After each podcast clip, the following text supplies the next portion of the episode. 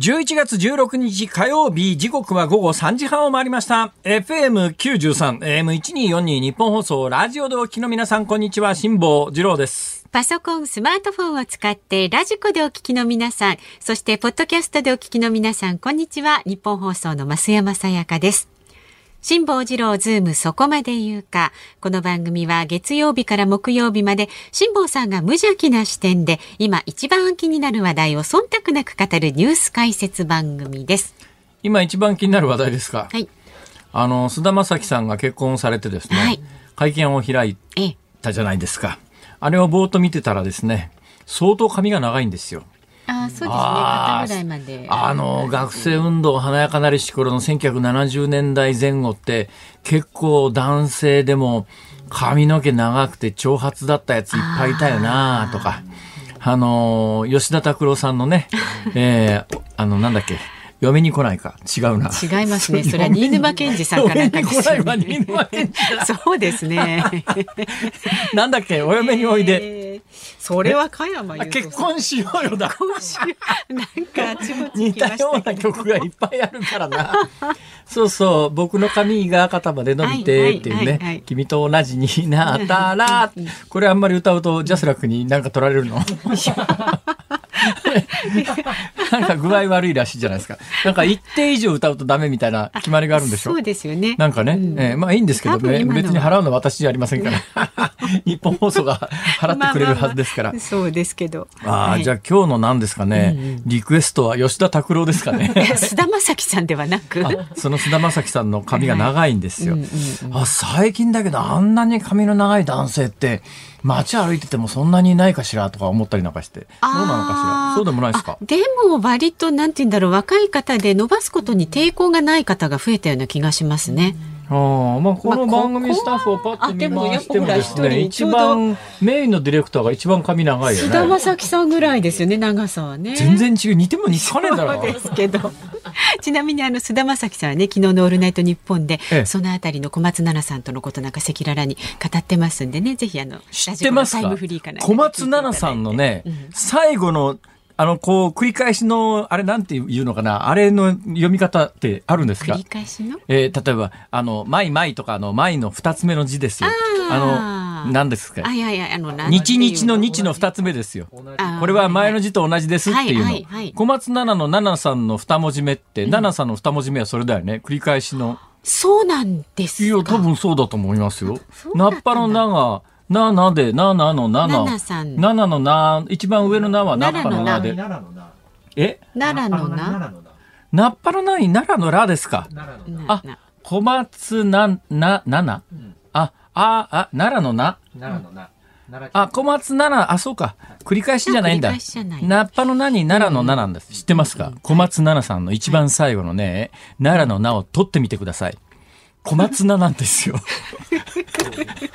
ものすごいもうどうですか？もうなんかどうだ、俺。実際にあの素晴らしいことに気がついただろう。振り返って帰ろうとしてますよみんなも。あれ？あれ？なんか、私と知り合いじゃないみたいな顔するのやめてもらえます？知らんぷりですみんな、みんな気がついてないだろう。小松菜奈の最後の字を取ったら小松菜と一緒だって。後ろ向いてる。後ろ向いちゃいましたよ本当に。しょうがねえな、これ。まあいいや。えって、何の話でしたっけ？え？ー、知りませんよ。何話したかったのか 辛坊さん。いやいや、髪の毛が長いんで。あのそうなんです。あの、長髪のね、ああ、あの長髪、俺も学生時、私ね、大学の時に一回だけね、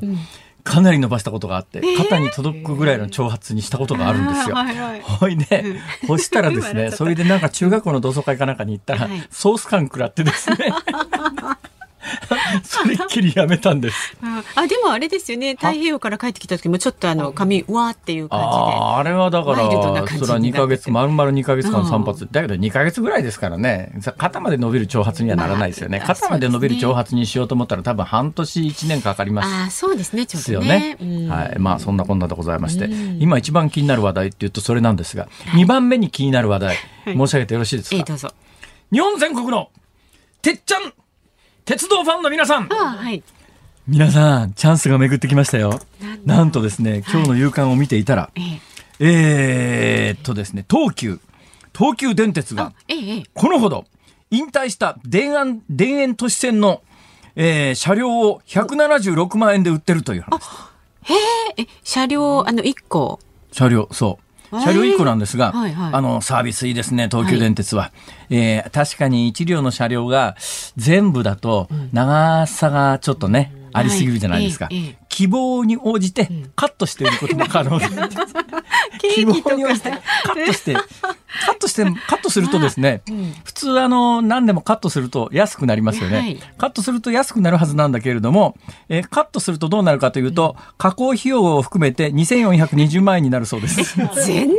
全く違うじゃないですかト費。用の方がだいぶ高いもの。すごい高くなっちゃいますね。ものすごい。えーで、今までもね、鉄道会社による車両の一括販売っていうのが、はい時々あるんですけども、なかなか買い手つかないことも多いらしいですよ。あ176万円だったらでもものすごい欲しい人だったら。いや、だから176万円だから、その、あと移送費とか輸送費が問題でそれカットしなくてもですね、176万円で持ってかれるわけじゃなくてえーっと、東急によると、トレーラーなどで輸送すると、輸送費用を含めると、まあ、少なくとも数百万円にはなるということで、まあ、地方に住んでて広大な土地を持っていて、で、176万円プラス数百万円、まあ、移送費を払えるという人ならば、運んできて設置すると、住めますね。確かにね、ちょっと窓が多すぎて明るすぎるか。まあ、でこれね昔ねあの貨物列車売り出されたことがあって、はいええ。貨物列車はもっと安くて、あの長さ短いんですよ。その短い貨物列車をあの地方に運んでいってスキーロッジのところの宿泊施設に使ったりとか、ええ。一時期すっごい流行ったんですが。お店にするのはいいかもしれないね。ところがね意外とあれね放置すると腐食するんですね。俺もその後何年か経って見に行ったことがありますけど最初取材に行った時にはすごい綺麗にレイアウトされててあ、ええ。なるほど貨車の再利用としてこれはいいなと思ったんだけど、あの基本鉄ですから。だから放置しとくて雨ざらしにしとくとしょっちゅうペンキとか塗らないとあっという間に傷むみたいですね。だからなんか錆びてボロボロになってあこれはダメだわと。それねメンテちゃんとしないとダメですから。かだ。からちゃんとメンテナンスする気力があって、鉄道ファンでお金もあって土地もある人は、鉄道の車両、どうですか、夢がありますよ。出発進行とか自宅でできますからね。どうせならついでに線路も引いてですね。線路引いて、線路引いて100メーターぐらいこう、ね行ったり来たりとかね走らせられるよう。にえーまあ、どうなんでしょうか？そのためにはやっぱりあれですかね、電気取り入れるところ作らなきゃいけないですから河川とか張らなきゃいけないのかしら。そういう人力で引っ張るか。人力で鉄道を引っ張れるかっていう。重そうなんかですよ。プロレスラーさんが3人ぐらいでやりそうですけどね。鉄道を引っ張れるかみたいな、ほら。えええーいうことで。で、今日その夕刊の記事を読むと、はいえー過去に買った経験のある人の話がいろいろ出てくるんですけども、なんかね、結局やっぱりね、錆が目立つようになり、修繕が必要になった、もっと早くメンテナンスをすべきだった、などなどと言ってるという話で。えーちょっと買おうかな。飛行機買っちゃおうかな、俺。え？どうした最近でも芸能人の方で去年か今年かなんかネットニュース見てたら、はい。あの古くなった YS11 とかってあるんですよ、これ買った人のニュースがなんかありましたけどね。今年か去年か。大きめな飛 YS11 ですか、YS11 っていうのはまあうーんそこそこでかいですね。何十人数十人乗りですね。あ一昔前は。例えば大阪伊丹空港から、はい。えー四国を結ぶ路線みたいなところに飛んでた国産、唯一の国産戦後に作られた唯一の国産ん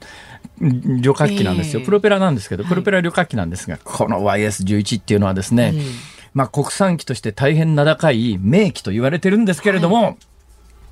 うるさいの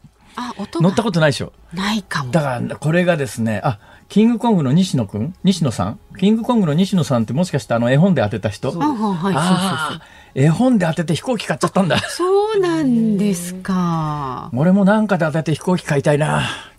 どうするんですか、買って。え？え？住む。え？住む、飛行機に、うん僕ねあのずいぶん前からねこれ公言してるんですけども、はい。夢がありましたね、はい。夢まあ一つは太平洋横断だったんですが、うん。もう一つの夢はですね北海道ではい。羊の牧場をするっていうのがねこれ夢でね。初耳ですけど、本当ですか？本当ですよ。これだから北海道結構北海道に頻繁に行ってあ、でもね、あのね。牧場ないかと思って調べてたら、ええ。羊の牧場結構安くで売ってんですよ、ええ。意外と、ええ。多分ね高齢化が進んで、はい。後継ぎがいなくなってそんなにどうも儲かるもんでもなさそうなんで、うん。だから羊付きで羊の牧場とか売りに出てることがあるんですねな、なんで羊なんですか？は？し なぜ羊かですか、はいはいはい、羊は結構ほっといても育つらしいですよ。えー、それになんかあの毛がもそもそ生えてきてですね、いいなんかあれ毛刈りとかやってですね、あの、はいはい、なんかあの羊毛の中に埋もれたいみたいなのありません？いやまああのふわふわしてますけどね。楽しそうじゃないですか。まあ。ええー、だからね私ねあの北海道に渡ってね羊のねえー、牧場をやりたいっていうのが夢だったんですけどね。今でも夢なんですけど。そうすると、ね、はい、広大な土地がありますよね、で飛行機買いますよね、うん、で飛行機をこうその牧場にこう止めてですね、はい、そこで寝泊まりするんですよ。ああなるほどね。えーちょっとあのペンションみたいにしてお客様招いたりしてね。でなんかあの日本沈没の時には、あのそれ離陸して飛び上がる。夢は広がりますね。羨ましいですよ。そうなんだよね。俺さ 時々さ、うん、アホじゃないかと思うことあるんだよね。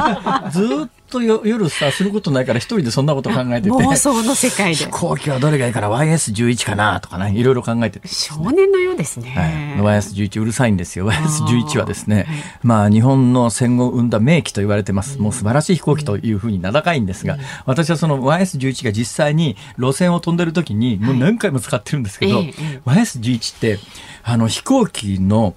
翼がありますね、ええ、翼の前の、前から2隻目か3隻目ぐらいの席に座ると、うん、とんでもない騒音でね。頭痛く四国まで行くのはと例えば徳島便なんて伊丹空港から飛び上がって、はい、着陸まで20分ぐらいで着いちゃうんですよ、もう本当に距離短いから、はい、ピャッと飛び上がって大阪湾越えてシュッと徳島に降りるだけで20分ぐらいしか飛んでないんだけど、はい、その20分の間でお騒音がひどくて頭が痛くなってですね、えー、なんだよこの飛行機はって。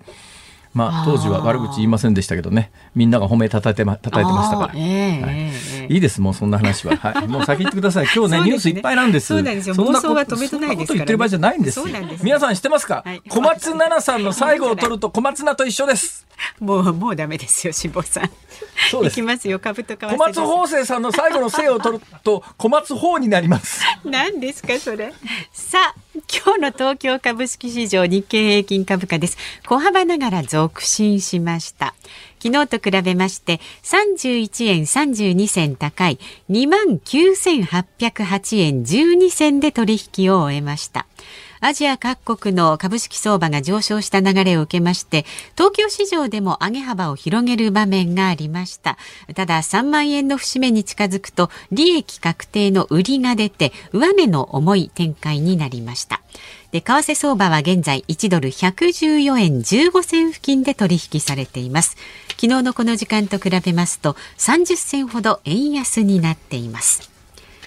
さあ、ズームそこまで言うか、この後は昨日夕方から今日この時間までのニュースを振り返るズームフラッシュ。4時台にズームするのは、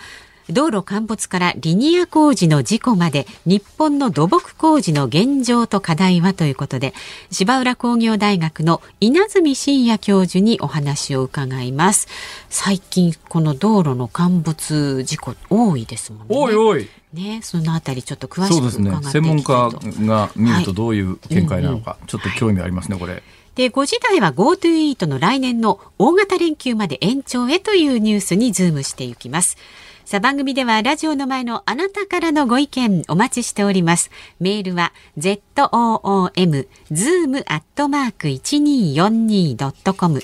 番組を聞いての感想はツイッターでもつぶやいてください。ハッシュタグ漢字で辛坊治郎、カタカナでズーム、ハッシュタグ辛坊治郎ズームでつぶやいてください。で、今ね、ラジオの前のあなたが聞きたいリクエストソング今日もお待ちしております。吉田拓郎 えっと、言っておりますけれども何でも結構です。5時25分頃にお送りします。ズームオンミュージックリクエスト。あの、聞きたい理由もね、一言添えて送ってください。さあ、この後はズームフラッシュをお送りします。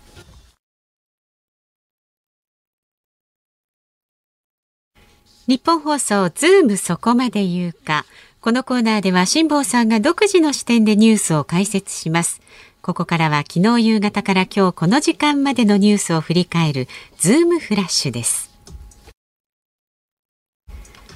今日立憲民主党の代表選挙をめぐり泉健太政務調査会長は必要な推薦人20人を確保できたとして立候補する意向を示しました厚生労働省は昨日新型コロナウイルスワクチンの3回目の追加接種について基本方針を決め2回目までの接種と違うワクチンを接種する交互接種を認めました。今日日本時間の午前10時からアメリカのバイデン大統領と中国の習近平国家主席が初めてのオンライン首脳会談を行いました。習国家主席は協力してウィンウィンの関係をと呼びかけました。バイデン大統領は昨日1兆ドルおよそ114兆円規模のインフラ投資法案を成立させました。老朽化した道路や橋の改修高速インターネット網の整備を進めアメリカの競争力を高めます。EU のボレル外交安全保障上級代表は昨日記者会見し意図的に移民難民を EU 側に送り込んでいるとしてベラルーシへの制裁の範囲を数日以内に拡大させると明らかにしました。アメリカのブリンケン国務長官はロシアがミサイルを使った人工衛星の破壊実験を実施したと明らかにしました。NASA によりますと衛星の破片は国際宇宙ステーションの近くを通過したため日本の実験棟希望などに通じるハッチを閉じるなど対策を講じました文化庁は映像や音楽、書籍など様々な著作物を二次利用する際に分野を横断した一元的な窓口組織で相談できる仕組みを創設する方針を明らかにしたと読売新聞が報じました。商業捕鯨で捕獲されたイワシクジラの生肉の初競りが今日山口県下関市の卸売市場で行われました。最高値は1キロ12万円でした。ということで、えー、まあ、ざっとフラッシュニュースを振り返ってみて、えー、いつもです。この時間にですね、まあ、私がこう印象に残ったニュースに関して、一言二言申し上げて、そのズームオン1に行くという、ね、段取りの時が多いんでありますが、今日は趣向を変えてですね、えー、この今、増山さんがあの読んでくださったフラッシュニュースの中から、はいえー、一番興味のあるものは何かというのを、うん、増山さんに教えてもらうというそういうことをしたいと思います。油断してたでしょ。なんかさ油断してましたけど。完全に油断してたでしょ。まさか自分のところに来るとは夢にも思ってなかったでしょ、はい、じゃあ私はですね。はいはいどうぞ。もうもうその増山さんが指定したものに解説を加えます。じゃあねはい。イワシクジラ。ああクジラですか。あんまり興味がないんだな。じゃあね、ちょっと俺クジラと相性悪いんですよ。そうそうまあ知らないと思いますけどね。あのクジラよく分かったのは、うん、北太平洋ずっと行きと帰りと行って行って帰ってきたんですよね。はいはい、それで、うん、クジラに何回か遭遇をしたんですけども、はい、何回か遭遇した大半が日本近海なんです。だからね、日本近海というのは、意外なことに北太平洋の中でも、クジラの多いところなんだなということがわかります。だから日本の開国って、えー、裏側にペリーが来ましたよね、えー、で黒船4隻かなんかでやってきてですね、日本に開国を迫った、あれなんで開国を迫開国を迫ったかというと、当時はアメリカはやっぱりあの油を取るために大量のクジラをね、えー、取ってたんですが、そのクジラ取りで、やっぱりね、日本の近海にクジラがたくさんいるんで、うん、この日本の近くまで来るわけですよ。そうするとまあ太平洋、北太平洋の西の外れになっちゃってますから、えー、えー、水もなくなるし、燃料の巻きその他もなくなるし、うん、食料もなくなるんで、うん、だから水、燃料、食料の補給基地を作りたいなと思った時に、日本があるじゃん。だけどこの日本は外国製今あの、はいはい、ねえー、うん、オランダ戦しか入れてくれないじゃん、うん、開国しろよっていうんでこれはあのクジラ取りのために日本に開国を迫ったんですよ。でなんでそうなったかというと、うん、今回私北太平洋を自分で走ってみてよく分かりましたけど。太平洋の真ん中とかアメリカに近いところってほとんどクジラなんかいないんですがみんな日本近海。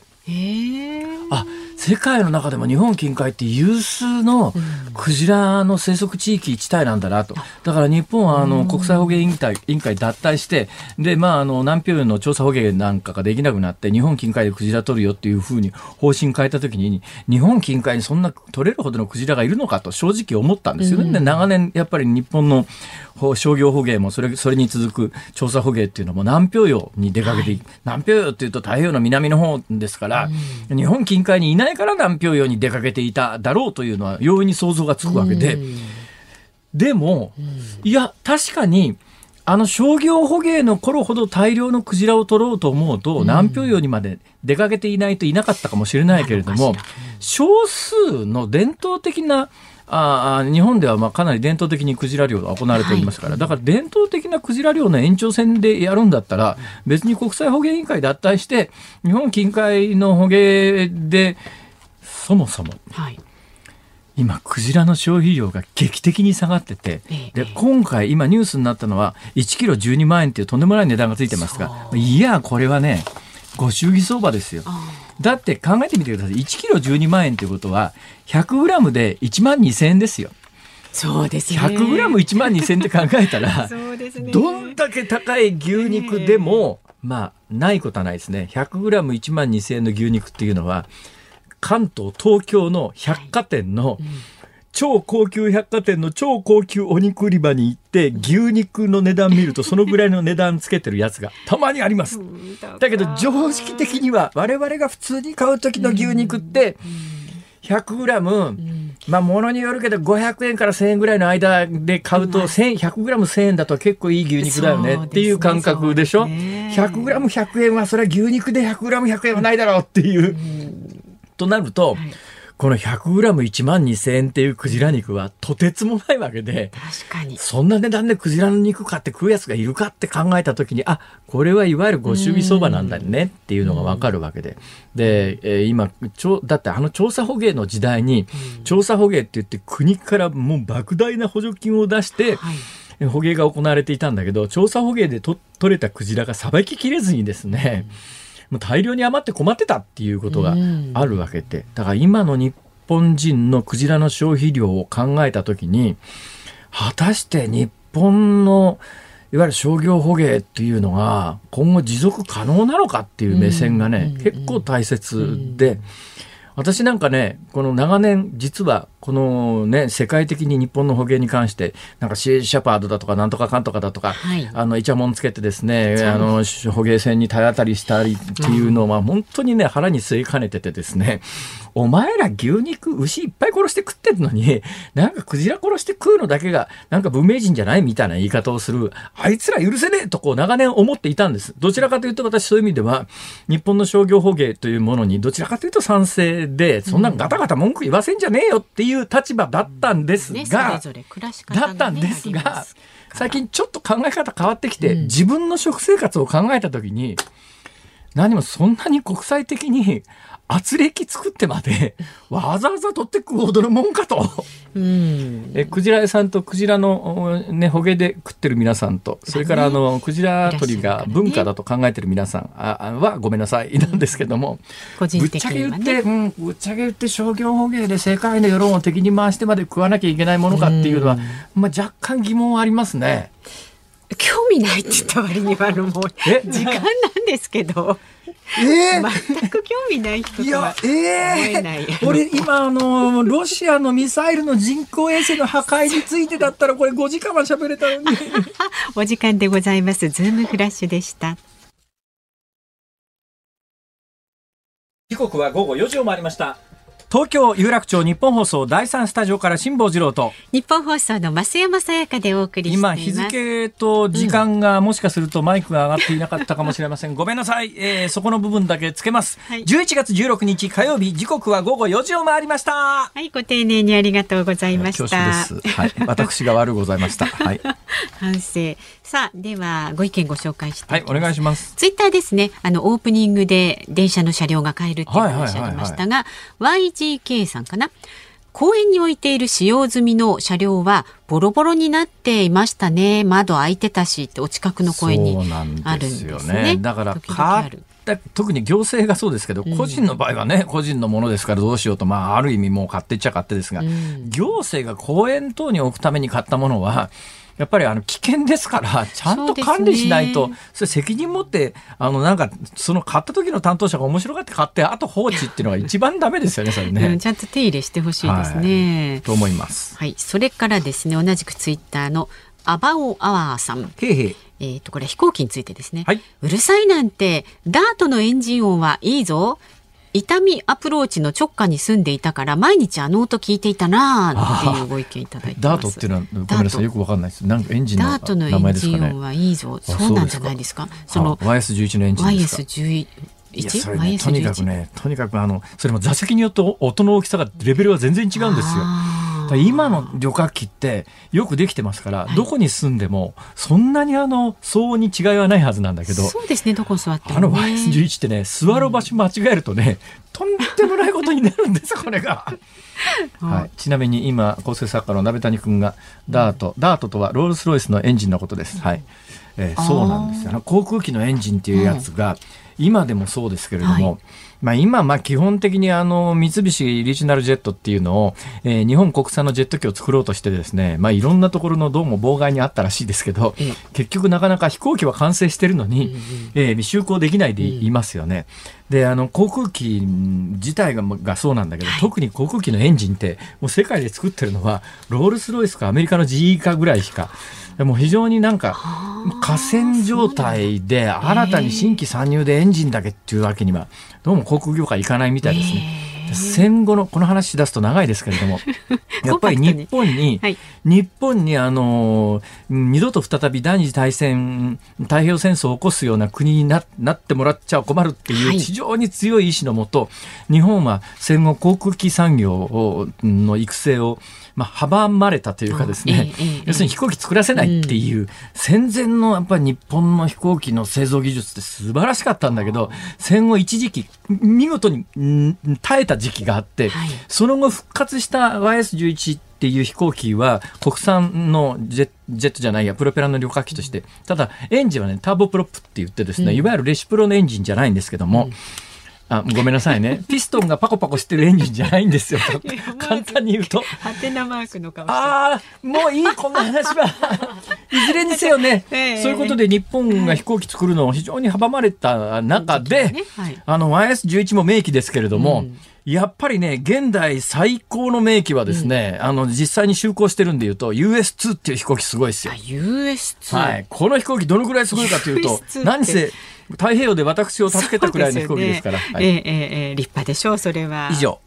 飛行機話はじゃあ木曜日に今度いつかやってください。はい、さあ番組ではラジオの前のあなたからのご意見まだまだお待ちしています。メールは z o o m zoom アットマーク一二四二ドットコム。ツイッターでもつぶやいてください。ハッシュタグ辛坊治郎ズームでつぶやいてください。ズームオンミュージックリクエストあなたが聞きたいリクエストソングもお待ちしています。今日5時25分頃にねお送りいたしますので聞きたい理由も一言添えて送ってください。さあこの後は道路の陥没からリニア事故まで日本の地盤と土木工事の現状と課題についてズームしていきます。ニッポン放送がお送りしていますズームそこまで言うか。この時間取り上げる話題はこちらです。道路陥没からリニア工事の事故まで日本の地盤と土木工事現状と課題は。11月2日東京武蔵野市の JR 吉祥寺駅近くで道路が陥没する事故が発生しました。この事故で深さ4メートルほどの穴が開きゴミ収集車が巻き込まれました。穴の隣には工事現場があり地下では道路との境目に亀裂が確認されたということです。陥没と工事の関連は分かっていません。ではここで地盤工学に詳しい芝浦工業大学の稲積真也教授とお電話がつながっています。稲積先生。こんにちは、稲積です。お忙しいところよろしくお願いします。こちらこそよろしくお願いいたします。あの稲積先生、最近あの道路その他の事故がああの多いのか、結構ワイドショーとかでお見かけするような気がするんですが。ね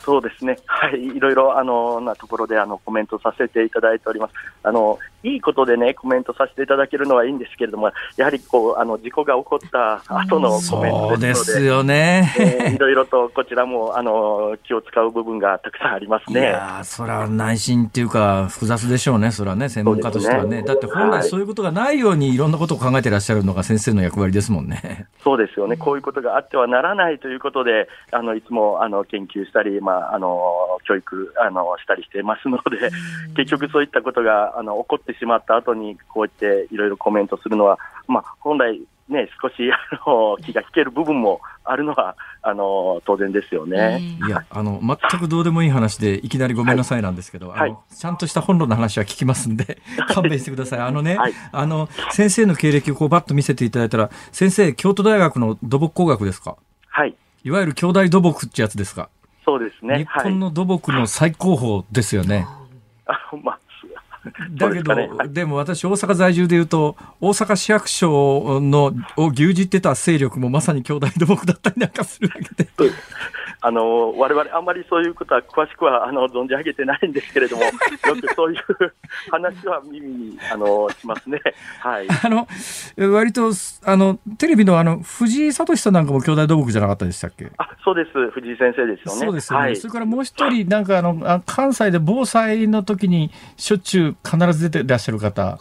川田さん、えー川田先生あ川田先生ですね。はい。もですよねちょうどわ私たちがあの学生の時の、えー、兄弟のあの教授の先生でしあた。、そうですか。やっはい。ぱり兄弟土木は層が厚いっすね。そうですね。はい。え、余談はこのくらいにしてですね。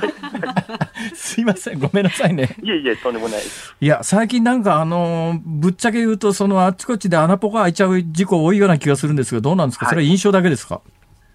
そうですね、えーっとですね、えーこれから2年前ですね、まあ、に2019年の、はい。えー国土交通省の調べによりますと、ええ。道路の、道路ですね、道路のこういった陥没の発生件数がですね、年間およそ9000件と。そんなにあるんですか？ね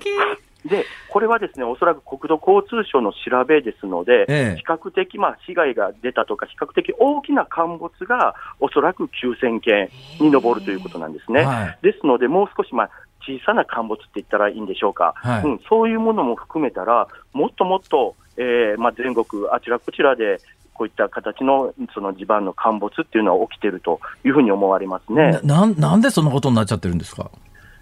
そうですね、これはですね、やっぱり、あの、なんでっていうところがですね、分かれば、おそらく9000件も起こらないと思うんですおよね。っしゃる通り。まあ、単純に言うと、もう私はあんまりそっちの方の話をしたくないっていうか、あんまりそっちの方に語りたくないんですが、はい要するに、えーインフラ整備のために使えるお金がだんだん減ってきて、いろんな設備が老朽化してるっていうことなんじゃないですかね。あそれはあのおっしゃる通りで一つありと思います。どうしてもですね、やっぱりこう予算が、えー限られてきますとですね、あの地盤にかける予算っていうのがですね、あの少なくなってしまうんですよね。ええそういったところで、えー本来ですね、地盤というのは中が見えないんですよね、はいはいご存知のようにはいはい。ですので、こういったあの土木工事を行う際にはですね、この中の見えない地盤をですね、どうやってこう予測するのか、いわゆる調査ですよね。この調査に、えー多大な、まあ、あのコストを要しないといけないんですけれども、どうしてもですね、そういった予算の削減等々がありましたら、この地盤の調査というところに費やすその費用っていうのがですね、削られてしまうというところで、これも一つ、その陥没が、えーあちらこちらで起きている原因の一つになってるんじゃないのかなというふうには思思っております。だとすると、今後もどんどんいろんなところに穴開きますよね、これ。そうですね、えー当然、その予算の削減っていうのもあるんですけれども、もう一つはですねはい大きな要因がありまして、はいはい。要は近年のですねその気象関係が、はあもう以前と大きく変わってきてるんですよね。はいはい。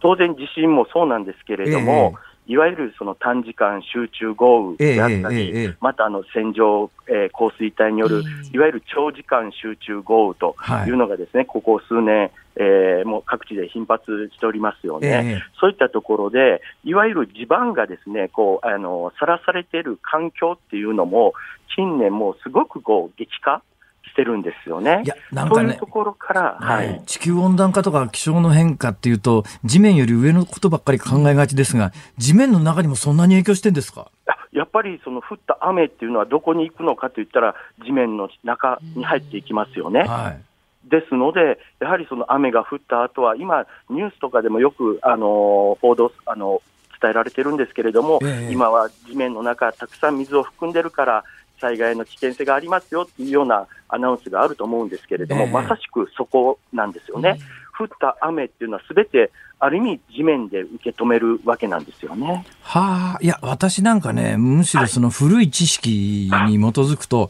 私らがあの大きくなった高度成長期って、なんかあの、地面の下から水汲み上げすぎてあっちこっちでですね、はい。あの、地盤沈下で大変だからもう水、地下水汲み上げるのやめようみたいなことが言われてた時代も知ってるもんですから、はい。はい。そそんだけ地面に水があるの、ある意味もったいねえな、なんか使えないかとか思ったりするんですが、それ結局、土木工学的には邪魔なものなんですか？あのーそうですね、水って、地面の中の水っていうのはですね、えーと、いわゆるその土ですね、地面のその硬さっていうも点におきましては、はい。その地面の中の水の量っていうのが、これが一番なんですね。ですので、我々地盤の研究をしているものは、いわゆる地盤を制するということは、地盤の中の水を制するということになるんですね。ほほ水とその土とのこの関係をですね、はい。えーしっかりと管理することで、ですねあらゆるその地盤に関する、えーまあ、災害、えー関係は、まあえー対応、対処していけるんじゃないかなということで、常々我々、えー地盤を研究している、えー身分といたしましては、常にその地盤の中の水との戦いみたいなところもありますいやね。、昨日たまたま私ね、はいあの、ゼネコンで長年、まあ、その建設に携わってた人と、たまたま話する機会があったんですが、はい、はい。辛坊さんな、とにかくな、一番困るのが水なんやってね、開口一番言うてましたけど、要するにそういうことなんですね。そうです。あの土は、土は、とにかくいい土になるのも悪い土になるのも、それはすべて水の量、含んでいる水の量によって、いい土、いい地盤にもなれば、悪い土、悪い地盤にもなるというところですね。まあ、あのね、小説であの、黒部第四ダム作るので、トンネル掘った、あの、うん、高熱水道、高熱、高熱トンネルって吉村明さんの有名な小説ありますけども、はい。あれなんかも読んでて、やっぱり穴掘ってると突然出てくる水っていうのが一番怖いみたいですね。そうですね。突発湧水と呼ばれている水ですよね。これによっていろいろ事故も生じておりますもの。はい。それと、昨日私ね、聞いてて、ああ、そうかもしんないけど知らなかったなと思うのは、地下にこう穴掘ってくのにどうやってるかって言って、今シールドマシンって言って、はいあの、数、直径数メートル、あるいはもっとでかい、あの、要するに円盤ぐるぐる回して、その円盤に刃がついててですよ。だからその、ねうんあの、トンネルの直径の穴をそのままダイレクトに掘り進んでいって、その周りに掘れた分だけコンクリートのタガみたいなやつをはめていくっていうのが一般的な穴の掘り方ですよね。そうですね。シールド工法と呼ばれているええ穴その時にはい。大きい岩とか出てきたら、私はなんとなくその岩も含めて、その丸いぐるぐるするドリルみたいなやつで削り取るんだと思ってたら、はい。何を言ってんだあんなものは削り取れるわけねえだろって、じゃあどうするんですかって聞いたら、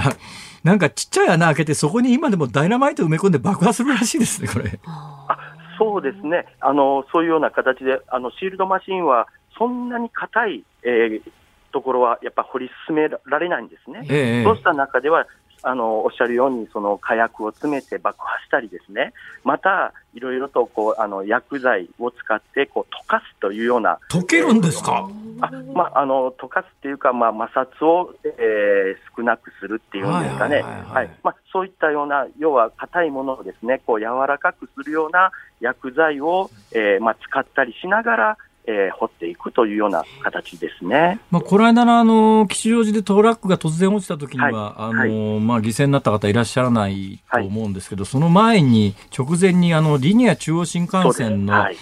あの、トンネル工事で、あの、いや落盤ですか。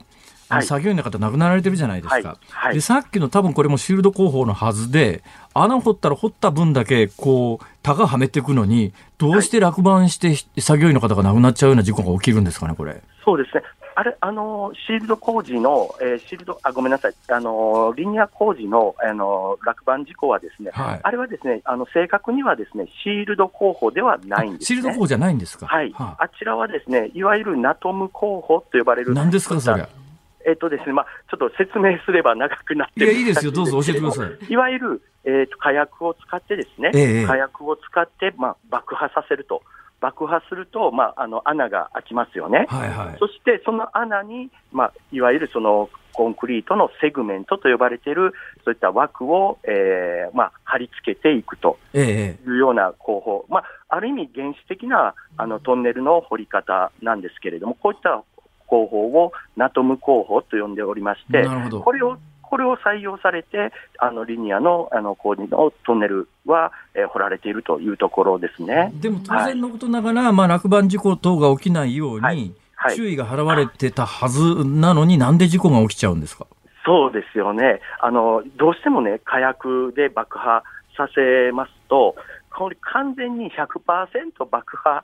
されるとは限らないじゃないですか、はあはあ、どうしてもこう、なんかこう、なん中途半端に残ってる部分っていうのが、どうしてもありますよね。不確実要素があるということですね。そうです、そうです。その、えー、不確実要素っていうのをですね、要素があるあるんです。その、あるところは、これはもう、実はトンネルを掘る技術者はみんな周知の事実なんですね。えですので、こういった火薬を詰めて爆破をすれば、えー、必ずその、なんていうかな、不確実な、まあ、残っているようなものが存在するんです。で、これはもう仕方ないというところで、じゃあ、その残っているものから、いわゆるその作業員であったり、工事関係者の、まあ、安全性を確保するにはどうしたらいいのかというところはですね、常にこうあのトンネル工事の現場ではですねこう検討されて、えー、その安全性っていうのは確保確保された状態で掘られ掘り進めていくんですね。それがなぜか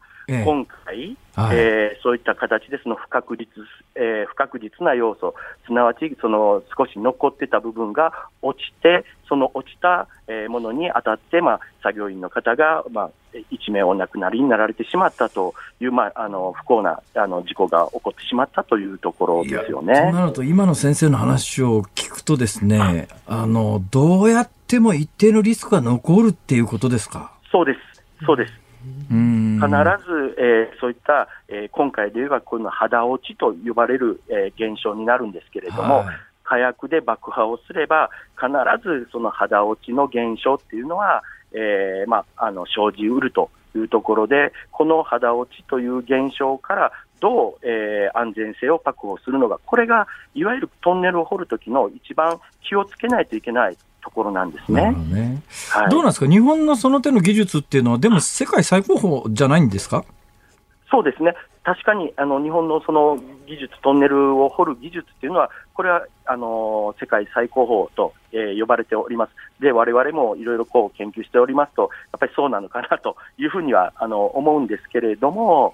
どうでしょう、あの先ほど一番最初の話に戻るんですけれどもね、えー、最近、その予算のこうあの建設予算の制約っていうのが結構出てきてるんですよね、はい、そうした中では、どうしてもその地盤調査の、えー、地盤調査にかける費用っていうのが削られてくるという現状があるんです。なるほどね。そうしたときに、うん、えー、たとえ火薬でこの爆破するにしても、ですねその爆破するその山ですね、地面のその地質っていうものを十分に把握した上で爆破をしないといけないんですけれども、うん、なかなかあの昨今の、えー、トンネルの工事現場では、ですねその、えー、事前のその地盤調査というものをですねあまりせずにですね、えーまあ、いきなりと言ったらあの少し言い過ぎなんですけれども、ある程度限られたその地盤調査の結果だけをもって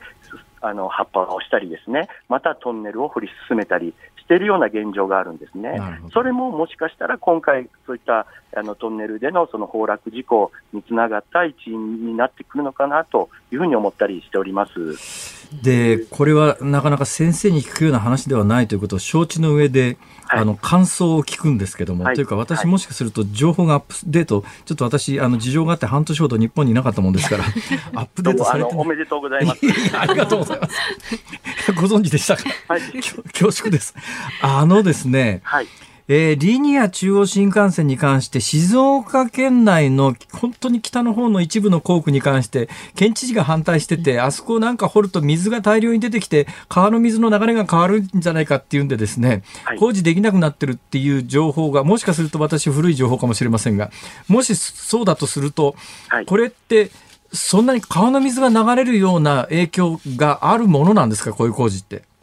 そうですね、やはりあのこれだけ大きなですね断面のトンネルをあの地下の中に、えー、作りますと、ですね、はい、このトンネルっていうのは、あの当然、そのトンネルの中に水が入ってきたら困りますよね、困りますので、これはいわゆる止水されてるんですよね、はい、トンネルの中には水が入ってこないような構造体になってるんですけれども、えー、こういうものがですね地下の中に、地面の中にガーッとあの存在すればですよ、えー、そこにもともと流れてた地下水っていうのは、そのトンネルでせき止められてしまうことになるんですよね。ははそうすれば、水は流れやすいところに流れようとしますので、ええ、トンネル以外の流れやすいところに向かって地下水が流れようとしますので、はい、いわゆるそのトンネルを作ることによって、えー、地下水の流れの状況っていうのは変わっていきますよね。はあ。じゃあ何が起きるか予測できないこともあるっていうことですそうですね。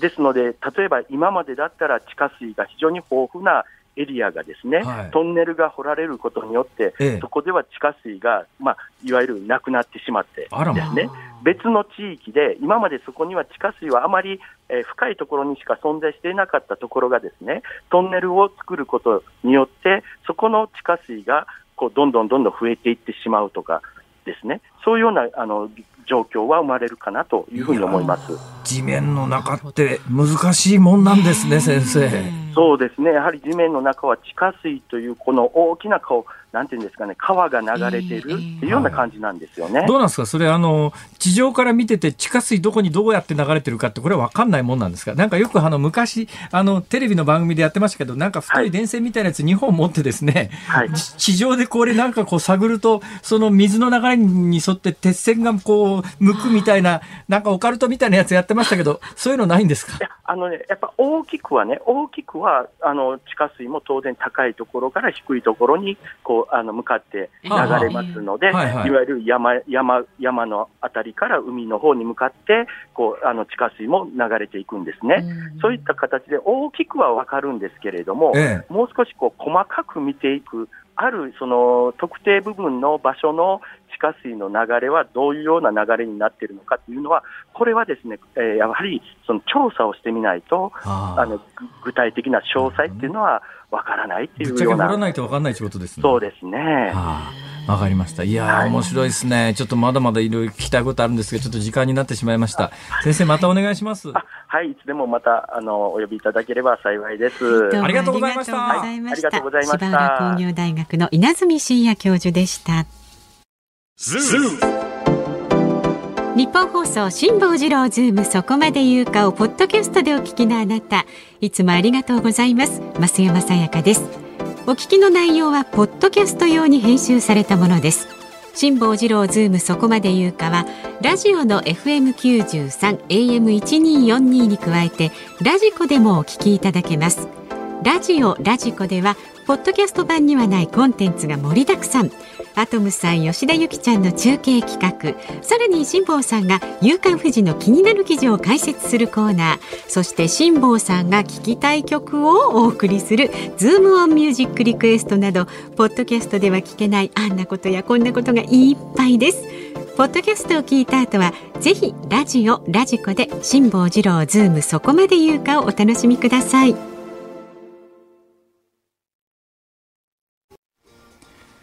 11月16日火曜日時刻は午後5時を回りました。辛坊治郎です。日本放送の増山さやかです。まずここでお知らせございます、はい、日本放送では今月21日日曜日まで今週の日曜日までリスナーアンケートこの番組何で聞いていますかというのをね実施しています。あなたが聞いているのは FM93 でしょうか AM1242 それとも radikoでしょうか。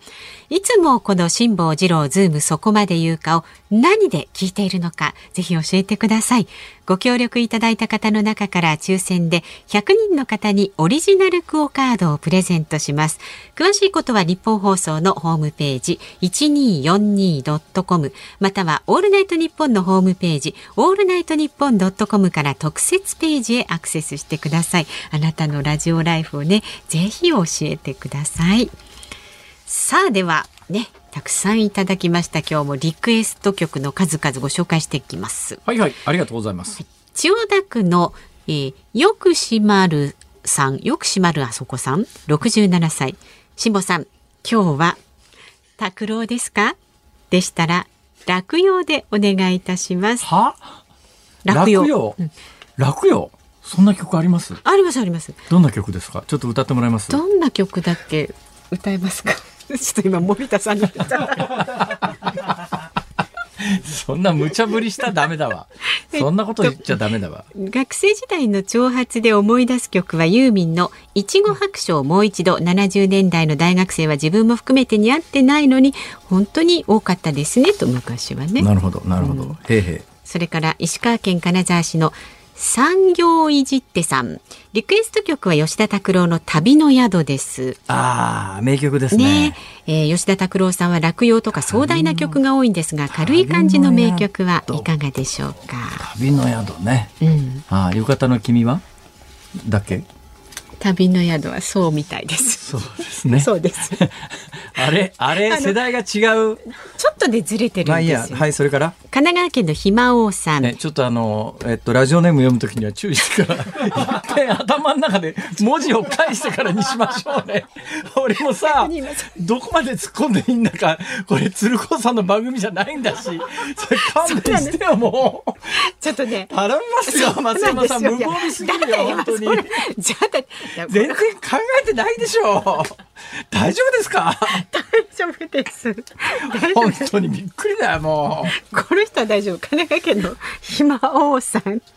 吉田拓郎さんの唇を噛み締めてお願いします。これはご存知ですか？映画刑事物語の主題歌です。あ、武田鉄矢さんが刑事物語か。ハンガーヌンチャクを振りり回しマドンナを助けに行くシーンにこの曲をかぶせたようなって言ってますあそうか。ああ俺今探偵物語が頭に浮かんじゃった。松田優作あれやあれは薬師丸ひろ子だった。そうですよもうめちゃくちゃになってますが。それからこちら大田区の大丈夫です。55歳の看板のピンさん。はいはい。拓郎さんなら流星がいいですねただひたすらに君が好きという歌詞が今の須田くんにぴったりではないでしょうょちょうどね。それから勝子さん浜松市の53歳の方。えー吉田拓郎さんといえば私は今日まで生きてきましたがいいですね正解ではありません。かこれ曲のタイトルあれですね。今日までそして明日から。あ今日までそして明日からって曲でした。そうですそうです。今日までそして明日から。はいはい、はい、それから、えー兵庫県姫路市の毎度くん。吉田拓郎さんと聞いてキャンディーズの優しい悪魔が聞きたいと思いました、えー田中よし子さんすーちゃんえ可愛かったですよね。優しい悪魔って吉田拓郎作詞作曲ですか？えっ、と作詞作作曲なんだ、作曲なんだ、はいです。ってへへ。それからですね板橋区のラジオパーク大好きさん。あら、はい。素敵ですね、えーリクエストなんですが 吉田拓郎さんの結婚しようよをお願いします。今日はやっぱりね今日みたいな天気の日ってやっぱりねなんかふっと吉田拓郎が聴きたくなる人多いんだと思いますよ。なんかね本当に今日で吉田拓郎さんの本他にもたくさんいただいてありがとうございます。はい、はい。はい。えー 結構キワキワのリスナーさんもたくさんいらっしゃるということがよくわかりました。それで松山さんがあまりにも無防備なのにびっくりですよ。あれは 俺は本当にひっくり返りそうになった。ごめんなさい ああびっくりした。お名前 ああびっくりした。もうなん名か多分松山さやかアナウンサー人生においてもかなり衝撃的な出来事だったんではないのかと、えーいうことで。何のことやらはいどれにいたしますか、よし、じゃあ今日はですね、吉田拓郎さんの結婚しようよにします。はい。そうですね。はい、じゃあ、えっと、5時25分頃からお送りしますのでね、お楽しみになさってください。さあ、あなたのご意見24時間お受けしています。メールは、ズームアットマーク 1242.com。ツイッターは、ハッシュタグ、辛坊治郎ズームで、あなたからのご意見お待ちしております。ニッポン放送辛坊治郎ズームそこまで言うか。この時間はこのニュースにズームします。GoTo イート来年の大型連休まで延長へ。政府が19日にまとめる経済対策の原案が分かりました。需要喚起策 GoTo キャンペーンのうち飲食店支援のイート事業は2022年の大型連休頃まで実施します。これ多分ね、多くの方は、はい、え ?GoTo トラベルじゃなくて GoTo イート ?GoTo イートなんかまだやってんの？っていう印象だと思いますが、はいはい一応ですね、法律上はどうやら GoTo イートという施策は自治体ごとに実施するという形で12月の半ばぐらいが期限として行われていた事業らしいです。ただ多くの自治体ではまあ、いわゆる第5波で緊急事態宣言が出された影響もあって、GoTo イートどころかですね、飲食店自体空いてねえよっていう時代が、時間が長かったんで、まあ、多くの方は GoTo イートなんかやってないだろうっていう印象をお持ちの方多いと思いますが、はい、どうやら12月の半ばぐらいを期限に、えー、法律制度としては存在してたらしいですね。で、とりあえずこれを、えー、制度として来年のゴールデンウィークぐらいまで延長するぞと。来年のゴールデンウィーク、今ゴールデンウィークって言わないんですが、大型連休と増山さんが言ったのはあえてですかね。もうゴールデンウィークという言葉が死語なんでしょうかっていうか、あえてマスコミが使わないようにしようとしている傾向があるんでしょうか。うかね、まあ、一般の方は、まあ、わかりやすく言うと来年のゴールデンウィークぐらいまで、え GoTo イート事業は延長します。で、はいじゃあどういうふうにやるのかに関しては、それぞれお住まいの自治体で、うん、まあ、あの、なんか割引券売ったりとかですね、えー、予約してなんとかとかって、もうすでにあの、GoTo イート再開しているところも、全国の自治体の中には出始めてるようですが、はい、だからまあ、これから、きっとね、えー、お住まいになってる近所の自治体で、えー、うちの自治体はこういう形でやるよというような発表が順次行われていくんだろうな。制度自体が来年のはあのゴールデンウィークまで延長されるということなんで、この後細かいことに関しては、えー、それぞれの自治体が決めていくという、そういう段取りなんだろうと思いますが、私はね、あの、去年、まあ、未だにあの、そんなこと言ってる人いるんですが、GoTo トラベルが感染拡大の原因になったって、どう考えても GoTo トラベルと感染の拡大は関係ないです。これはもう、もう、図表、グラフ上明らかですから。うんね、GoTo イートじゃなく GoTo トラベルやってる時に、実は東京はあのやってなかったんですが、東京以外全部やってる時に、感染者どんどん減ってましたからね、あの時に。だから GoTo トラベルとは関係ないんですが、ただね、GoTo イートに関して言うとちょっと事情が違うんですよ。GoTo トラベルっていうのは、大体あの、身近な人とか家族で旅行行きましょう。って旅行行きました。で、それぞれの地方の旅館ってものすごく感染対策しっかりしてますから、これいつも生活してる家族単位で旅行してる限りこれで広がることはないだろうなっていう印象を私も GoTo トラベルで旅行行って印象として持ってますが、はい、ただね GoTo イートとなるとちょっと事情が違って、うん、友達同士で結構わーわー言うことが多いんで、ね、これはね GoTo トラベルと同列に考える、ね、名前がほとんど一緒なんで、うんで、これまたね、あの、監督官庁が違うんですよ。で、どうやらこの GoTo トラベルで、あの、恩恵を受けなかった役所がですね、うちにもなんか補助金回せみたいなことで GoTo イート始めちゃったっていうところがあって、GoTo イートに関して言うと、うん、まあ、ぶっちゃけ GoTo トラベルのように、いや、これは感染の拡大と関係ありませんとまで私は断言する自信はないですね。だからまあ結構慎重にやられた方がいいんじゃないのっていう印象は持ってます。で、もう一つの GoTo トラベルの方ですが、こちらもだいぶ具体策が出てきました。で、前回の GoTo トラベルは、えー、まあ、あの、一泊2万円上限ということで、えー、ですから、でな、旅行全体まあ、イメージで言うと旅行全体の半分まで、えー、全体の35%に関して旅行代金が、あの、公の負担で、えー、15%が、あの、公の負担で、えー、地域振興券みたいなやつで、まあ、要するに買い物券ですね。これでくれて、全体の半分まで、あの、公費負担で。だから10万円、5万、まあ、5万、仮に5万円の予約をすると、そのうちの、えー、地域振興券と、それから旅行代金合わせて2万5千円までが補助金で出て、はい、自分、自己負担2万5千円というイメージだと思います。うん、で、これが変わるのかというとね、一泊2万円だった補助金の上限が1万3000円に引き下げられます。で、従来15%分のポイントがもらえ、あ旅行代金のククーポン券がもらえた15%に関して言うと15%ではなくて、平日に関して1日3000円、休日1000円の定額のクーポンが出ますよと。はい。で、じゃあ実際具体的にどうなるのか。さっきの5万円に当てはめて考えたときに、5万円のえー、35%から30%に下がるそうです。だから今まで、えー旅行代金で35%、地域振興券15%、合わせて50%で半額になりますというイメージだったんですが、はい最初の旅行代金の35%割引が35%ではなくて30%になりますと。で、これ5万円の旅行に当てはめると、誤算15で1万5千円引きになりますから、その段階で自己負担額が3万5千円ですね。3万5千円ですね。で、次にはい、これもし平日で、3泊、あ、2泊3日の旅行に行ったとします。2泊3日で5万円の旅行だったとしますと、自己負担がまず3万5千円で、平日2泊3日だとすると3日分のクーポンが出ますから、平日3000円だから3000円かける3で、スザンが9000円出ます。うん。そうすると3万5千円から実質9000円差っ引かれるということになると、うん。自己負担額が2万6千円ということになります。つまり。